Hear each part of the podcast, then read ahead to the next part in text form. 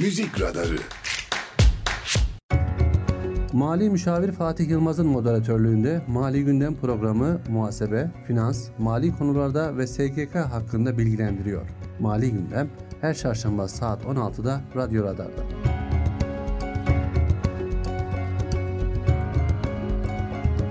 Mali Müşavir Fatih Yılmaz'ın hazırlayıp sunduğu Mali Gündem programı başlıyor.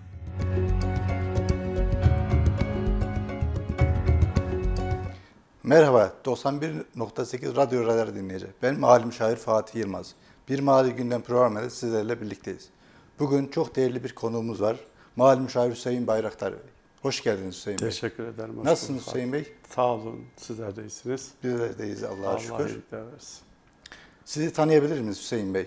Ee, Ben Hüseyin Bayraktar, mali müşavir mesleğiyle iştikal etmekteyim. Ee, 1998 yılında bu yana ticari hayatımız devam etmekte olup e, 2007 yılından bu yana da bağımsız olarak e, büro faaliyetinde bulunmaktayız. Evet dinleyiciler, bugün inşaat sektörünü konuşacağız. İnşaat sektörü muhasebe konuşacağız.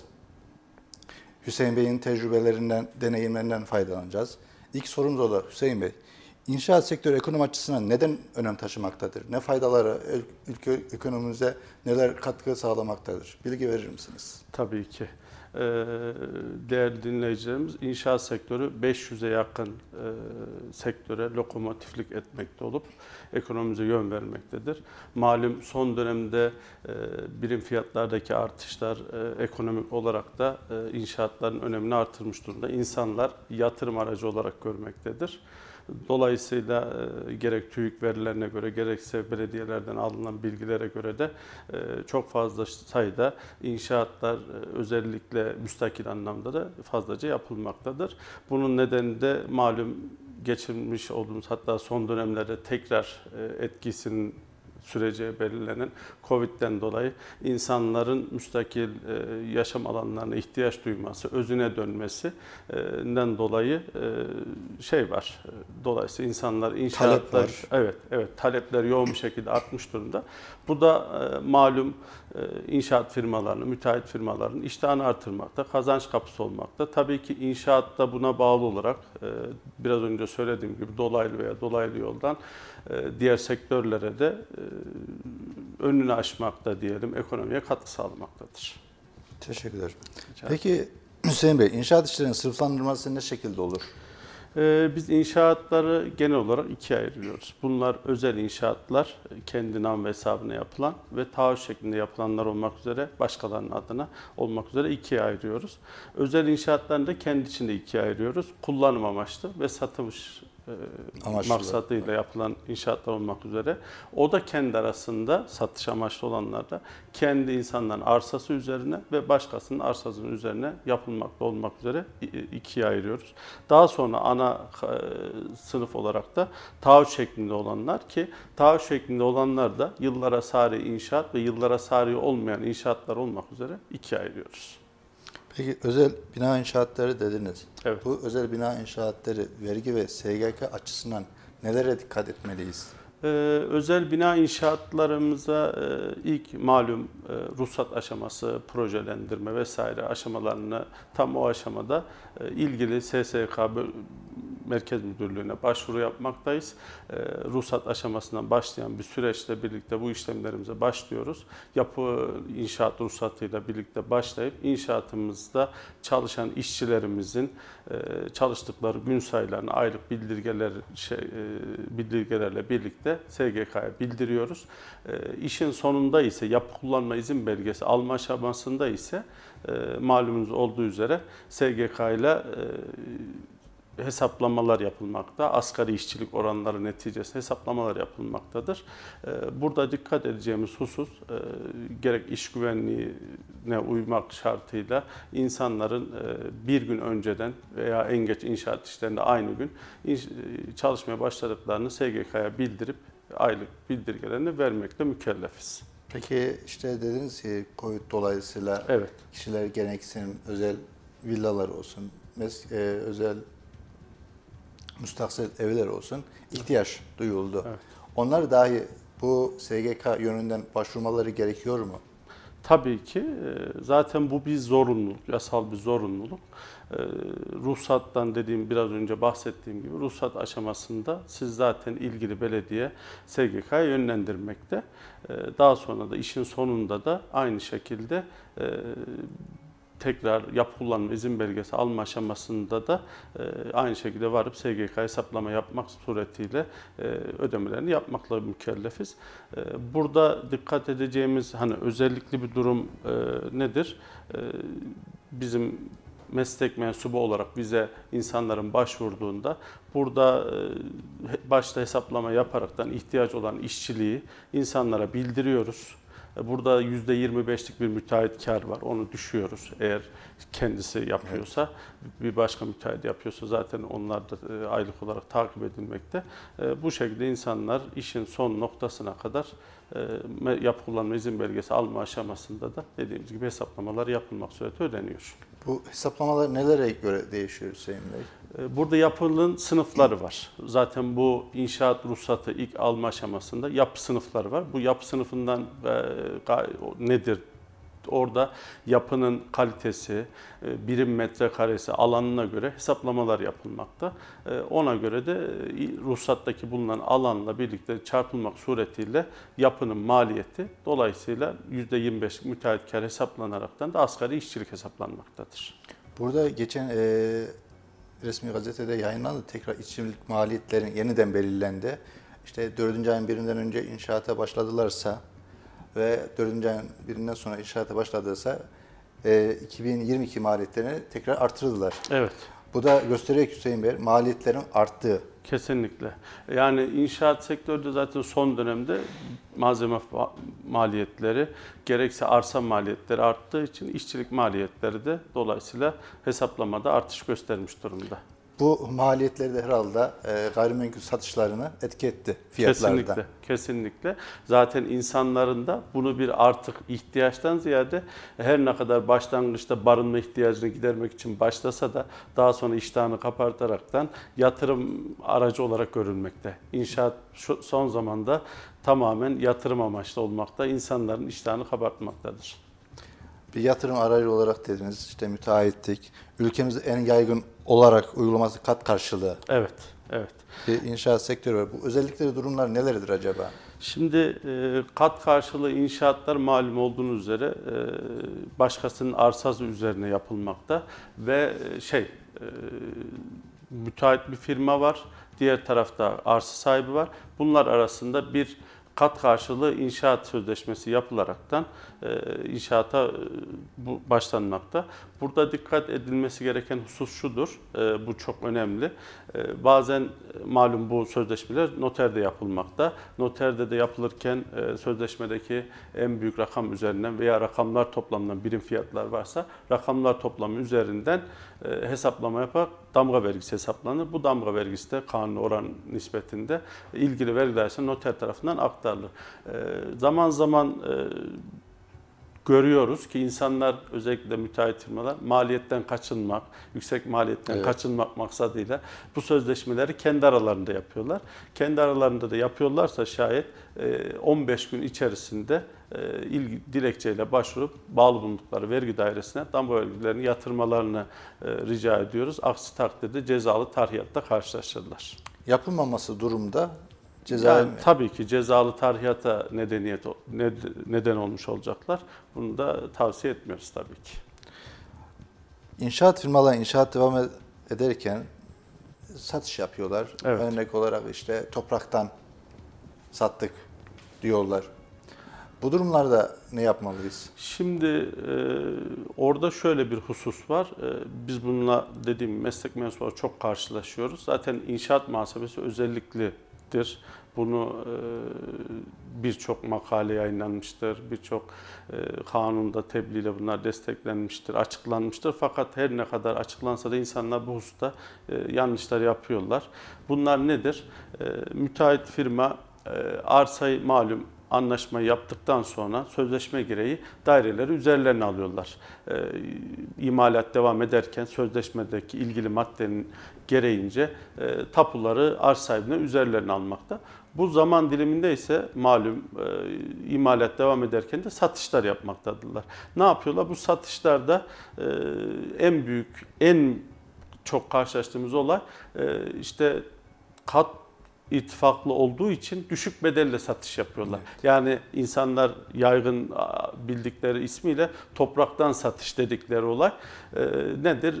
Bugün 1 milyondan üzerindeki bir daireyi 10 bin lira bedelle e, müteahhit firma devir yapmakta. Yarın bir gün bunu vergi dairesi tespit ettiği zaman da yine cezalı tarihiyatla karşı gerek tapu harcı yönünden gerekse e, geri veya kurumlar vergisi yönünden biz burada şunu tavsiye ediyoruz. Satışlarda alınan bedellerin avans olarak kaydedilmesi, kesinlikle satış bedeli olmadığını, nedeni de şu ki maliyetler malum olduğu üzere ancak ve ancak işlerin bitişinde, e, işin sonlandığında ki onun da şey nedir?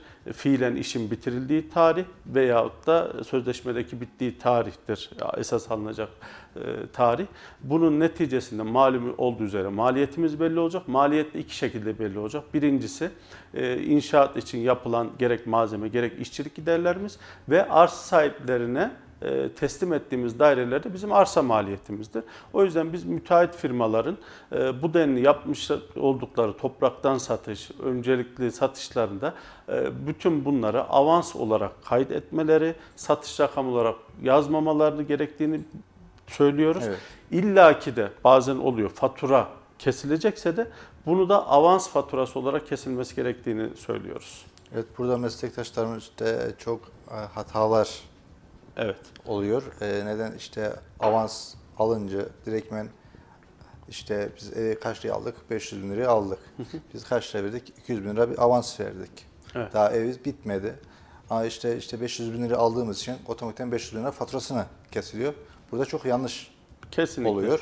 Çünkü maliyet yok ortalıkta Fatih Bey. Yani maliyet olmadığı için bizim kar zarar hesaplamamız mümkün, Mümkün değil. değil. Bunları dediğimiz gibi avanslar hesabında e, takip etmemiz gerekmektedir. İşin sonunda da, iş bitinde de e, maliyetler ortaya çıktığında da biraz önce söylediğimiz şekilde e, nedir? Daha sonra aradaki farkı eğer avans faturası kesildiyse bence kesilmesi en doğrusu avans hesabında takip edip virman yapmak suretiyle faturası kesilip aradaki farkın da e, tamamında fatura miktarının gelir kaydedilmesi doğru.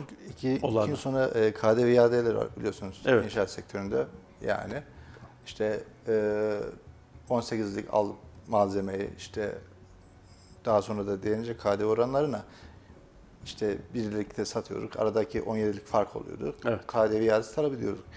Bu faturalar iki yıl sonra e, maliye tarafından dikkat çekebilir. Kesinlikle. Avans faturaları Kesinlikle. birbirini tutmayacaktır. Evet. O, onun için zor durumda kalmamak için meslektaşlarımız olsun, müteahhitlerimiz olsun Evet. bu avans faturaları kesmemeleri. Yani hani bu da şöyle bazen e, yani uygulamada görüyoruz ne diyor?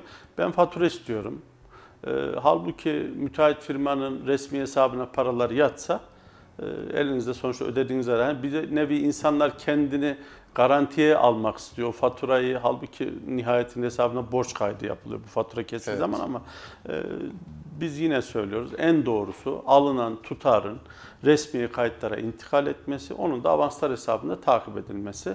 Diğer taraftan da e, firmanın da, müteahhit firmanın da bu dönem zarfı içerisinde e, al- almış olduğu nasıl avanslar hesabında kaydediyorsa diğer taraftan da e, malzeme giderlerini e, yıllara yaygın inşaat onarım maliyetlerinde tabii ki bu birden fazla takvimine sirayet ediyorsa e, ve avanslar hesabında da aldıkları parayı takip etmeleri neticesinde işin bittiği yılında bittiği yılın karına ve giderler maliyetler hesabına aktarılması gerekmektedir. Biraz kat karşılığı dedik işte dedik. Ee, benim arsam vardı. Evet. Siz bana müteahhit firma olarak 5 tane daire verdiniz. Evet.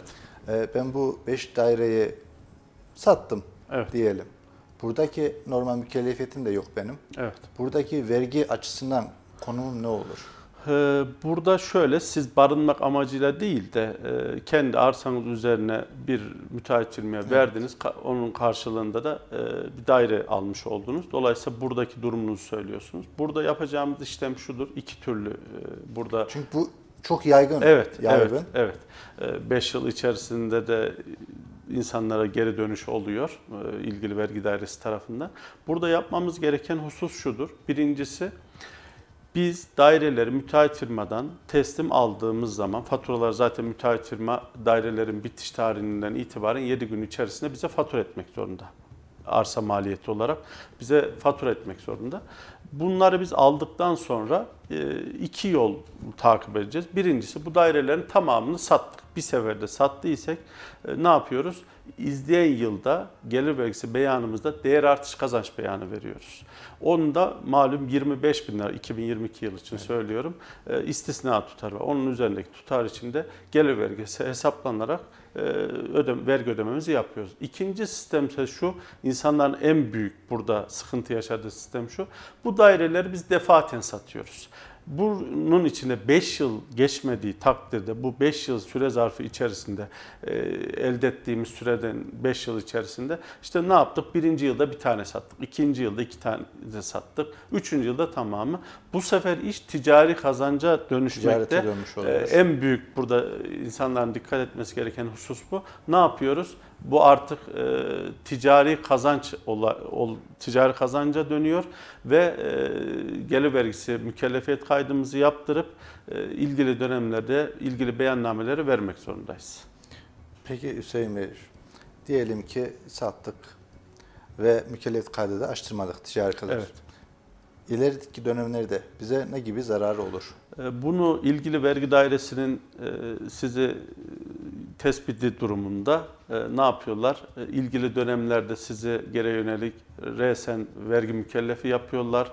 Vermediğiniz dönemlerde KDV beyanları, gelir vergisi beyanları, geçici vergi beyanlarını tamamı cezalı olarak tarhiyat yapılmakta.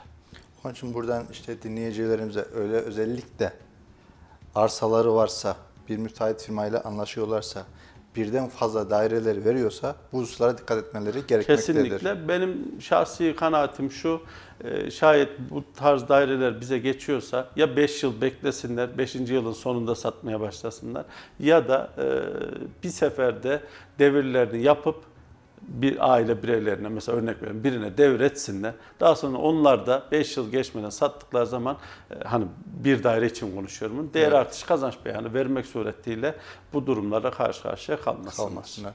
Yine özel bina inşaata gireceğim. İşte 20 yılda, 30 yılda bir inşaat yaptıracağız. E, Müteahhit firmayla anlaşmadınız. Biz kendimiz yaptıracağız. İşte işçileri biz çalıştıracağız. Bu işçilerin sigortalık durumu veya vergi açısından durumu neler? Onunla da ilgili olarak e, 1-1-2022'de malum asgari ücret üzerindeki gelir vergisi istisnası başladı. AGİ kalktığından Aynen dolayı. öyle asgari geçiminin. Öncesinde biz ne yapıyorduk?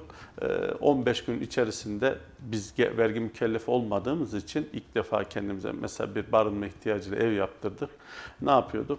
E, çalıştırdığımız, yanımızda çalıştırdığımız işçileri 15 gün içerisinde gelir vergisi yönünden, diğer ücretlerden gelir vergisi mükellefiyet kaydı açtırmak suretiyle e, vergilerini ödüyorduk.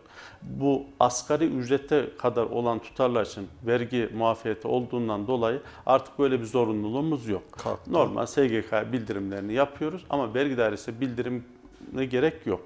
Lakin asgari ücretin üzerinde bir ücretle insanları, işçileri çalıştırıyorsak, orada istihdam ediliyorsa onlarla ilgili yok. Aradaki farkın yine vergisini ödemekte mükellef. mükellef. Yine orada çalıştırdığımız işçilerin e, diğer ücretlerden gelir vergisi tesis ettirmek suretiyle ödüyoruz.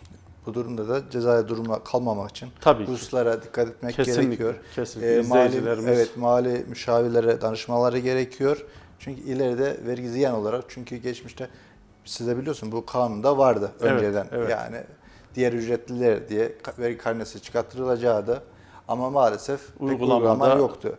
Ne zaman muhtasarla SGK SGK, birleşti, o zaman bütün çalışanların listesi veri dairesinde gözüktü. O zaman bu ortaya çıktı. kesinlikle. Ve bu askeri ücretin artması ve AGİ'nin ortadan kalkmasından dolayı bu vergi karnesi otomatikman kalktı. Evet. Tekrar eğer dediğiniz gibi askeri ücretin üzerinde çalışılıyorsa artık çalışan kişi kendisini Mart ayında götürüp kendisi mükellefi açtırıp Evet. aradaki kalan vergi olarak Ödemek ödeyecek. zorunda. Evet. Evet. Bey. Bir de yıllara sahip inşaatlar var dediniz işte. Bunların vergi kanunlarında özel bina inşaatının ne farkı var? Bunların açıklayabilir misiniz? Tabii ki. Şimdi yıllara sari inşaat olmanın üç şartı var. Bunlardan bir tanesi, birincisi bir takvim yılına sirayet etmeli, bir taahhüde bağlı olması lazım. Üçüncüsü de inşaat onarım işi olması. Bu üç şartı sağladığı takdirde iş yıllara sari inşaat onarım işi olmaktadır. Buradaki nedir? Ee, Bizim buradaki olay biraz önce de bahsetmiştik e, yeri geldiğinde. E, 350 avanslar hesabında biz aldığımız paraları takip edeceğiz ki bunlar genellikle de ihaleli işlerde en fazla uygulamasının olduğu yerler. E, Diğer türlü de 170 hesapta da yıllara sari inşaat onarım maliyetleri hesabını e, 700 hesaplarda birikmiş olan rakamları oraya atmaktayız her geçici vergi döneminde. E, Bunların kar zararı işin bittiği tarihte, işin bittiği tarihte ilgili yılın gelir ve giderine yansıtılmaktadır. Bu şekilde maliyetle çıkarılmaktadır. Burada da yine en çok sıklıkla karşılaştığımız şey işin başlangıç ve bitiş tarihi. İşin başlangıç tarihi iki şekilde olmaktadır. Birincisi sözleşmede yer teslimi varsa işin başlangıç tarihi yer tesliminin imzalandığı tarihtir. Yer teslimi yoksa da sözleşmede belirtilen tarihtir. İşin başlangıç tarihi. İşin bitiş tarihi ise ilgili idare tarafından özellikle onun üzerine basarak söylüyorum. idarenin geçici kabul tutanağını onayladığı tarih iş bitiş tarihidir.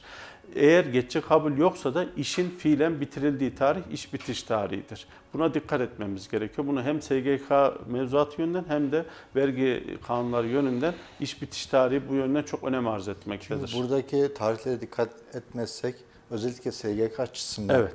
Yani sigortalı çalıştırmaya başladığımız gün mesela diyelim işte iş yeri teslim tutana günü yarın olsun.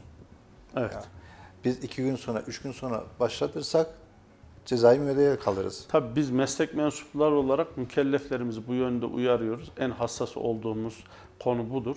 Ee, ihaleli işlerde yer teslim tutanağı e, biz mükellefe söylüyoruz. Bunun çok önemli olduğunu özellikle bahsediyoruz. Yer teslim tutanağı ile birlikte biz SGK'ya başvurup SGK dosyamızı açtırıp iş çalıştırmaya başlıyoruz. İşin sonunda da e, geçici kabulün yapıldığı ve idare, en önemlisi idarece onaylandığı tarihte iş bitişi olarak e, gerek SGK'ya gerekse vergi dairesine bildirilmek suretiyle asgari işçilik oranımız e, asgari işçiliğimizi hesaplatıp ödememizi yapmaktayız. Burada e, dediniz ya vergilere dikkat etmeliyiz. Evet. Çünkü bazen e, meslek mensupları hemen geçici vergiyi hesaplayabiliyorlar. Evet, evet. Yıllık gelir vergisini hesaplayabiliyorlar. Evet. Ya burada e, biraz önce de bahsettim. E, Yıllara sari olmak zaten kar zarar her geçici vergi döneminde bazen karşılaşıyoruz. Ne oluyor? Vatandaş her geçici vergi döneminde kar zarar hesaplıyor. Halbuki öyle bir şey olmaz. Dediğim gibi işin bittiği tarihte e, o bittiği dönemde e, ilgili yılın karı ve gidere hesaplarına yansıtılmaktadır. O şekilde yapmak zorundayız.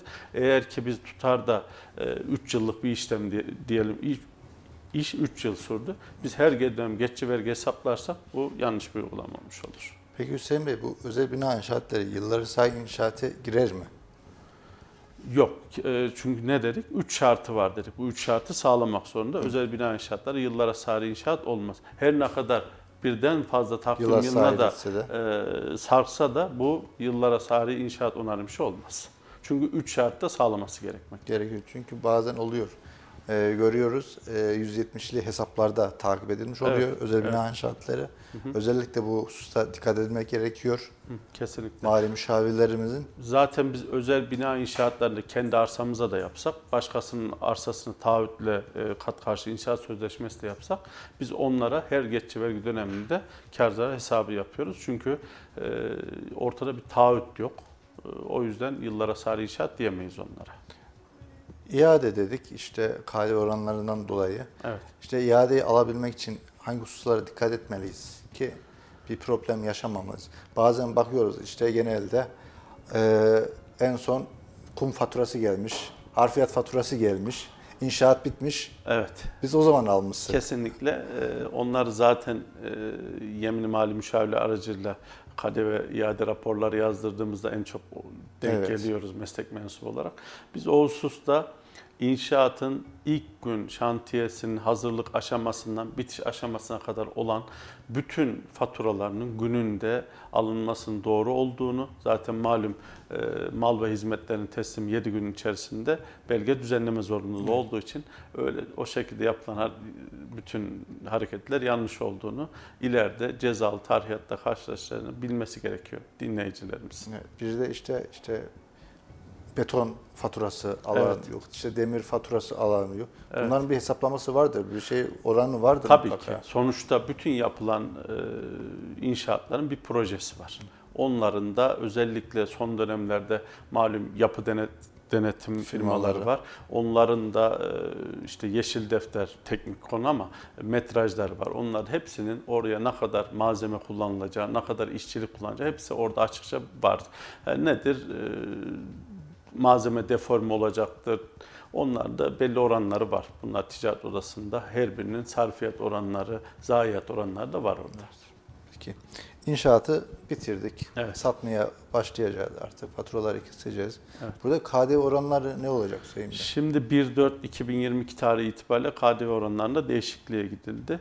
Ee, eskiden büyükşehir olması, e, yapının maliyeti bunlar yer önemliydi. Artık o onları ortadan kaldırdılar. Ne yaptılar? E, son değişiklikle birlikte 150 bir kere öncelikli olarak şunu belirtelim. Arsadaki arsadaki arsa satışlarına KDV oranı %18'den 8'e düşürüldü malum. Ee, inşaatlara da gelince daire teslim, iş yeri teslimleri %18 KDV tabi her alanı ne olursa olsun metrekaresi. Ee, konutlarda ise şöyle bir durum var. 150 metrekareye kadar olan konutlarda %8 KDV. Bunun 100 net alan hesap Net alan. yapılırken net alan tabii onu da özellikle belirtelim.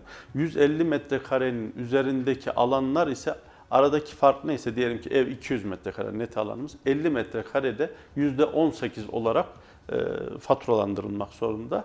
E, burada bir tek istisnai durumumuz var, özellikli durumumuz var diyelim. O da e, kentsel dönüşümlerde biliyorsunuz Yaygınlaştı, onların evet, yaygınlaştı kentsel dönüşümde son dönemde özellikle belediyeler aracılığıyla desteklenmekte. Ee, Burada o %8 olan oran %1 olarak uygulanmakta. O da özellikle bir durumumuz. Yani Onu da orada belirtelim. şey Tabii değişmedi. %8 değil de %1 olarak uygulanıyor. Yalnız o da 150 metrekareyi geçiyorsa ki zaten birçoğu sosyal konut onların. e, 150 metrekarenin üzerindeki arta kalan kısım içinse %18 yine KDV hesaplanmaktadır. Bu KDV oranların artışı e, gayrimenkul satışlarını etkiler mi? Tabii direkt m, firmalar bunu maliyete illaki yüklediler. E, tabii uygulamada da şu var, e, KDV genellikle ülkemize satış yapılırken çok fazla uygulamada KDV e, istenilmiyor yani bütün bir maliyet olarak söylenmekte. Ama son dönemlerde bu özellikle KDV artışından sonra işte kesilen faturanın yüzde oranı ölçüsünde 8 ve 18 KDV'si de talep edilmekte müteahhit firmalar tarafından. Peki net alan dediniz. E, Net alan neye göre belirleniyor? O projede, e, mimari projedeki e, net e, dairenin kullanım alanı. Ki malum biliyorsunuz brüt kullanım alanı binanın ortak kullanım alanları da girmektedir. Bu ilgili dairenin net kullanım alanı e, 150 metrekarenin altındaysa %8 olarak hesaplanmakta. Verdiğiniz bilgiler gerçekten çok kıymetliydi e, inşaat sektöründe. Evet. Çünkü başta da söyledik birçok firmayı işte et- etkiliyor. Çünkü ilk teşvik gelirse inşaat sektöründen başlanıyor. Çünkü bir çividen tutun da en son binanın oturum haline gelene kadar, mobilyasına kadar Evet. sektörleri etkiliyor. Ee, Sayın Cumhurbaşkanımız da işte dikey değil artık yatay olarak. Mimari evet.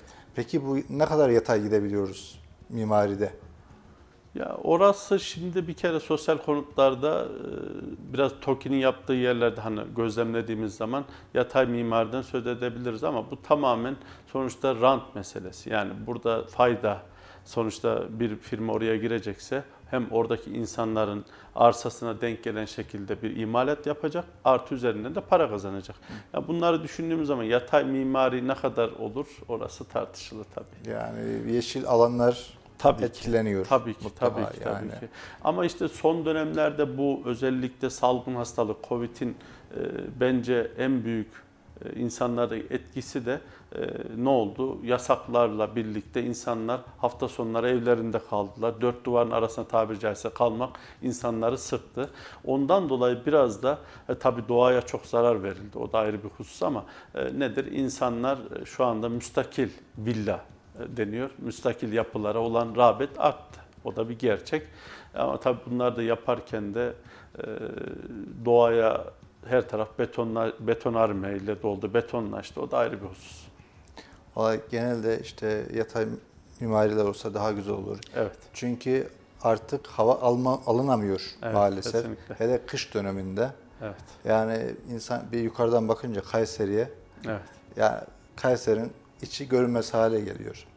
İnşallah bu rantlar olmaz da İnşallah. daha çok işte yatay mimari üzerinde konutlar gerçekleşirse hem bizim çocuklarımızın geleceği için Evet. çünkü çok önemli. Tabii yeşil alan ne kadar fazla olursa nefes alınabilir. Sonuçta doğal ortam. Diğer türlü betonların arasında, beton yığınlarının arasında kalırız.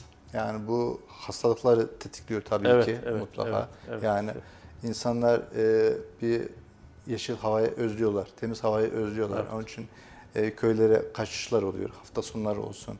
İşte bağ bizim Kayseri'de meşhur. Evet, evet. Bağ yerlere gidecek oluyorlar. Onun için e, ne kadar yatay mimari indirebilirsek gerçekten İnşallah. o şekilde olur. Peki bu inşaat sektörüne başka ekleyebileceğiniz şeyler, Burada var mı e, Hüseyin Bey? yine önemli gördüğümüz hususlardan bir tanesi de şu. Malum yapı denetim firmaları e, vermiş olduğu hizmetlerle ilgili olarak faturaları keserken arsa sahiplerinin adına fatura düzenlenmekte. E, uygulamada da müteahhit firmalar sözleşmelere ek maddeler koyarak işte nedir? E, buranın e, yapı denetim hizmet bedelinin müteahhit firma tarafından karşılanacağını bunu gider yazma yoluna gidiyorlar. Bununla ilgili de gerek özelgelerde idareden almış özelgeler gerekse e, yargıyla ilgili kararlarda şunu görüyoruz. Yapı denetim hizmet bedelleri kesinlikle yapı sahiplerinin adına düzenlenmekte ve bunlar da ilgili firmalar, müteahhit firmalar tarafından gider yazılmamak, yazılamamaktadır. Ne yazık ki bunda uygulamada baktığımız zaman herkes gideri yazıyor. Bunda denetimlerde e, yine tespit edildiğini görmekteyiz. E, Burada kesinlikle e, yapı denetim hizmet bedelini müteahhit firma sözleşmenin ilgili maddesi gereği ödese de bunu kanunen kabul edilmeyen gider olarak yazması gerektiğini de belirtmekte fayda var. Bu gerçekten yıllardır yani hep konuda hep özelgeler istenmiştir. Mali açısından bu kanuna bir yönlendirme, bir düzenleme gerekmiyor mu? Sen gerçekten müteahhit firma ödüyor. Kesinlikle. O. Yani uygulamada da şunu biliyoruz ki bütün e, inşaatta vatandaş arsasını verirken zaten bundan hiçbirisine iştirak etmemekte. Bütün bu bedeller müteahhit firmalar tarafından ödenmektedir. Yani gerçekte, reelde bu firma müteahhit firma ödenmekte. Ama yapı, denetim, o ilgili mevzuatta ne yazık ki şey, e, yapı denetim firmaları faturalarını düzenlerken e, tapu sahibi kimse onun adına düzenlemekte. Burada Çevre Şehircilik Ba- Bakanlık'la bir alakası var mı bunların? İlla ki yani Evet. o taraf mevzuat bizim muhasebeyle çok Evet. alakalı değil ama e, nedir? E, Sözleşmede bunun açıkça belirtilip benim şahsi kanaatim bunu da e, sonuçta müteahhit firma resmi hesabından ödüyorsa faturasında aslında onun adına kesilmesi daha doğru olur. Çünkü burada ciddi bir maliyet yapıda, yapı denetim hizmet maliyeti var ki yapı denetimli olması da inşaatlar için bir avantaj.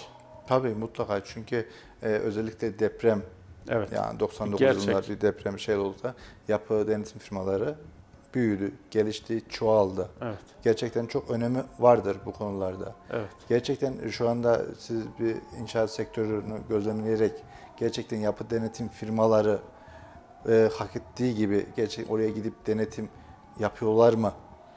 Son dönemde e, duyduğumuz diyelim, gözlemlediğimiz tabii ki bunun Çevre Şehircilik İl Müdürlükleri vasıtasıyla denetimler yapılmakta. Yapı denetimde de zaten gerekli kontrol elemanları var.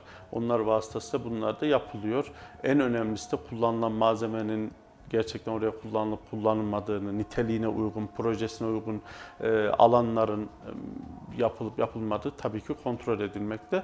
Zaten e, bu da sağlıklı ve güvenilir yapılar için vazgeçilmez olduğunu düşünüyorum. Kesin yani burada Evet. bir insan can güvenliği önemli. Yani Yani e, 99'da gördük bir de ülkemiz deprem ülkesi. deprem kuşağında sonuçta. Deprem kuşağında. Onun için gerçekten büyük işler düşüyor.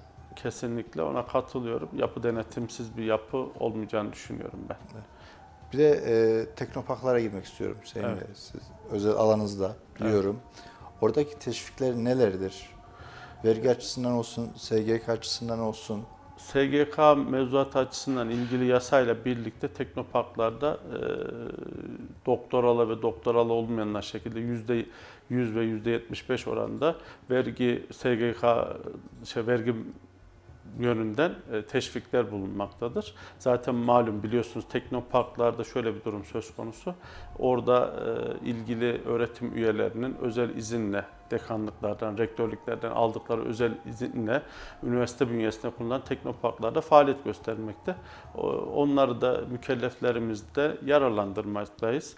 E, SGK %50 oranında teşviği var. Yine dediğim gibi doktoralı ve doktorası olmak üzere de vergi muafiyeti %100 ve %75 oranında vergi muafiyeti var. Kurumlar ve kurumlar vergisi ve e, gelir vergisi yönünden O da firma Kar. tarafından baktığımızda da yine e, teknoparklarda üretilmiş olan hizmetler e, ve özellikle şey e, üretilen e, üründe e, yine %100 oranında vergi muafiyeti de vardır. Orada sadece biz şu konuda uyarıyoruz. Teknoparklarda üretilen hizmetler KDV'den muaf değildir. İstisna yoktur. Ne yazık ki teknopark firmalarına da baktığımız zaman her şeyi muaf olarak görmekte. Halbuki orada e, teknolojik anlamda bir ürün olması gerektiğini ve bu ürüne istinaden üretilen yani bir değer olması lazım. Onu da zaten Teknopark'ta yer almak için de bir proje sunulmakta. Bu Evet. proje onay alındıktan sonra biz ne yapıyoruz vergi, meslek mensubu olarak? Firma Teknopark'ta gerekli izinleri alıyor, kuruluyor. Daha sonra oradan almış olduğu muafiyet yazısını biz ilgili vergi dairesine ve SGK'ya sunmaktayız. Bunun neticesinde e, istisnalardan yararlanmaktayız. Ama ne yazık ki ve Teknopark'ta kurulan her firma e, her şeyden muaf olduğunu düşünüyor. Öyle bir şey yok. Onu da özellikle belirtmekte fayda var.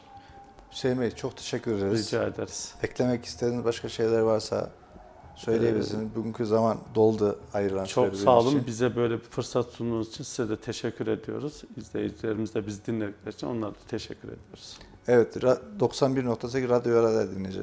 Bugünkü konumuz Sayın değerli Mali Müşavir Hüseyin Bayraktar Bey'di. İnşaat sektöründe nelere dikkat etmeliyiz? Muhasebe açısından, SGK açısından bizi bilgilendirdi. Son olarak da biraz teknoparklara değerlendirdik. Eğer sizlere fayda olabildiysek ne mutlu bize. Bir dahaki programda görüşmek üzere. Hoşçakalın.